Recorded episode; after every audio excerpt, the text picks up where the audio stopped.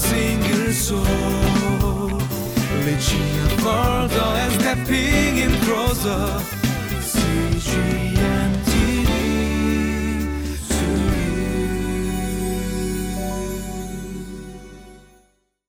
Hi, everybody.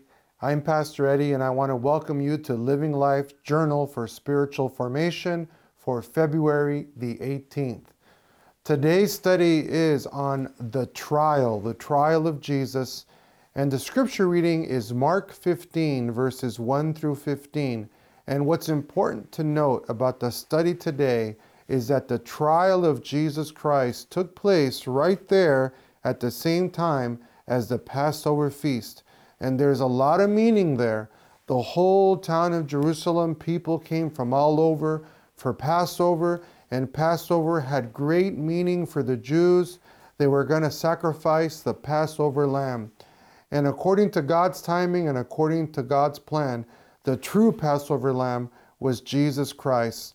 And the Pharisees and all the people that were accusing Jesus of all kinds of things, they wanted to have Jesus executed right before the feast because they couldn't do that during the feast.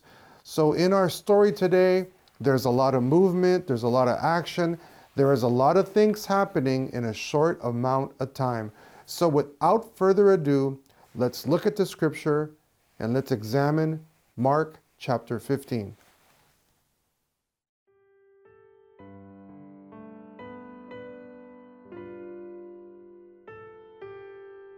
Mark chapter 15, verses 1 through 15.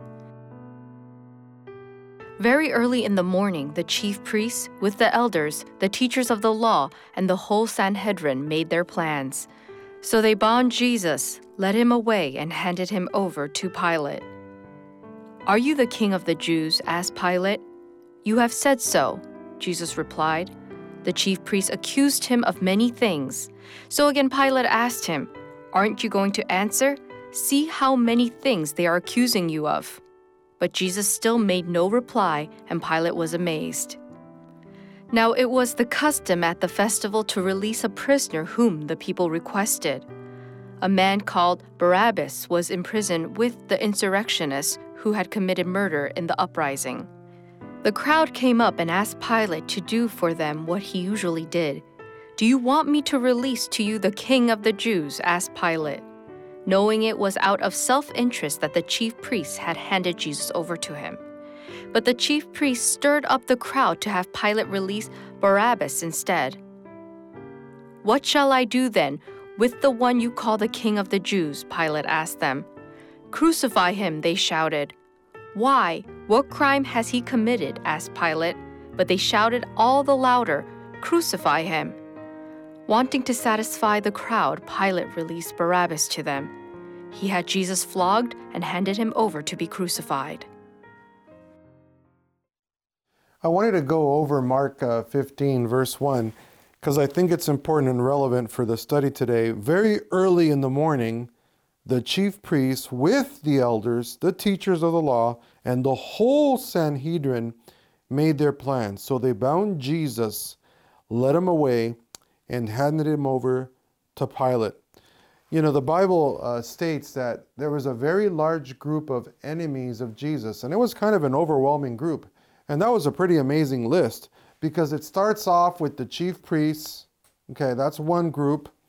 Then it talks about uh, the elders, the teachers of the law, the Sanhedrin. There was like four or five groups of people that were there to arrest Jesus and the line or the word that I really want us to focus in on was the word they bound Jesus. They bound Jesus. That's a good question. You know, is Jesus bound in your life? Are we binding Jesus? Now, what's odd to me in this story is why did the Pharisees, the Sadducees, the teachers of the law, the Sanhedrin, why did they find it necessary to bind Jesus? Was he a threat? Was he violent?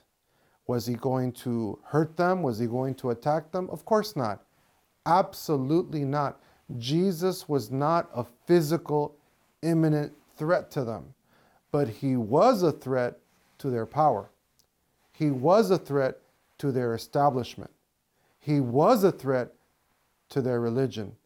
So when I read this scripture, I find it very unfair and not very nice that they bound the Prince of Peace. Jesus Christ was a man of peace. With his hands, he performed miracles. He touched the poor, he healed the sick, he healed the blind people with his hands. Jesus did not have violent hands. He loved people, he took care of people, but they bound him. And that's a good question for all of us. In what ways in our lives and our ministries are we binding Jesus? Are we limiting Jesus? Are we restraining Jesus' love and power and peace? Nevertheless, they brought Jesus Christ to Pilate, and this is the next part of the trial that's just amazing to me. This is the sequence in events where Jesus remained silent. You know, this is a part of the trial where Jesus has become very famous. The whole world, Christians and non Christians, believers and unbelievers, know that when Jesus was accused of many things, of being the king of the Jews, of being a false prophet, of being a heretic, of being a blasphemer, through this whole trial, Jesus remained silent. He was quiet. It fulfilled the prophecy in Isaiah 53, verse 7, that he would not open his mouth. And for a lot of people, it's made quite an impression on us. It demonstrates Jesus' humility. It demonstrates that Jesus was not trying to preserve his life, protect his life, that Jesus fully understood that he had to die. Jesus didn't come to save his life, he came to save your life and my life. So, what an, an, an amazing example of Jesus and his silence. And then the third thing that happened in the sequence of events in the trial is this mob. Now, if you've been listening to my studies at all, there's a phrase that I like to use. Are you, use, are you following the crowd or the cloud? So here we have a situation where there was a mob and they were a crowd. And this mob of people definitely had a mob mentality. These people, in one accord, were shouting for Barabbas. They were shouting for Jesus to be crucified over and over and over again. And Pilate was very confused because Pilate stated several times that Jesus was innocent, that Jesus was not worthy of uh, to be executed. And Pilate literally had to wash his hands and said, May his blood be upon you. So this shows us today that this group of people, that this crowd, that they had become a mob. And there was mob rule in that city, and that was not of God.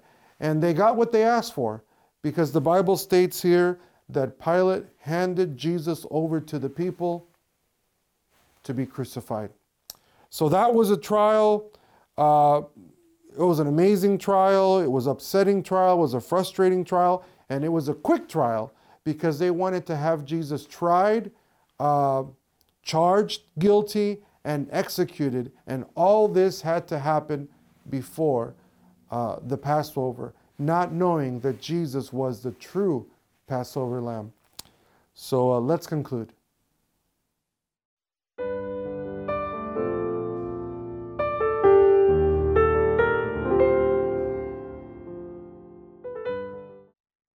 You know, as we pray, there's a couple of things I want us to consider. You know, the first thing is that very important question How in our lives are we binding or tying up Jesus? You know, the Pharisees and the Sadducees and the Sanhedrin, uh, they felt that Jesus was a threat, but he was a threat to their power. He was a threat to their religion. He wasn't a physical threat to them. And they were trying to limit him, they were trying to keep him down. And uh, sometimes inadvertently, we do the same thing.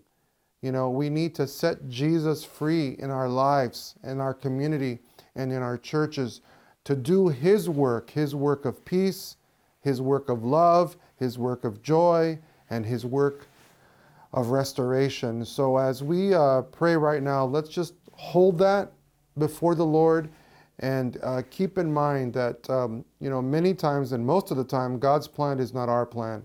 And uh, the fact that Jesus had to die, uh, the Pharisees didn't understand it. Uh, his disciples didn't fully understand it. The mob didn't understand it. And the Romans didn't understand it. But you know who did? God. Jesus knew, and he kept silent through the whole thing.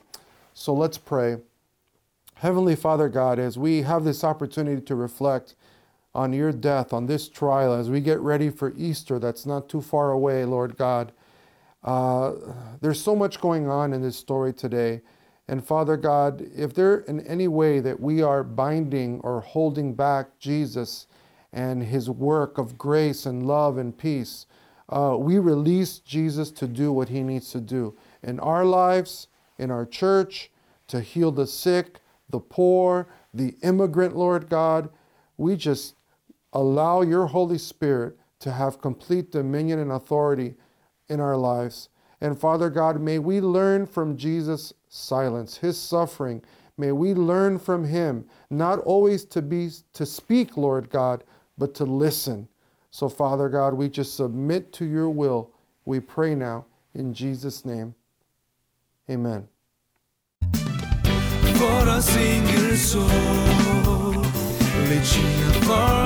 Stepping in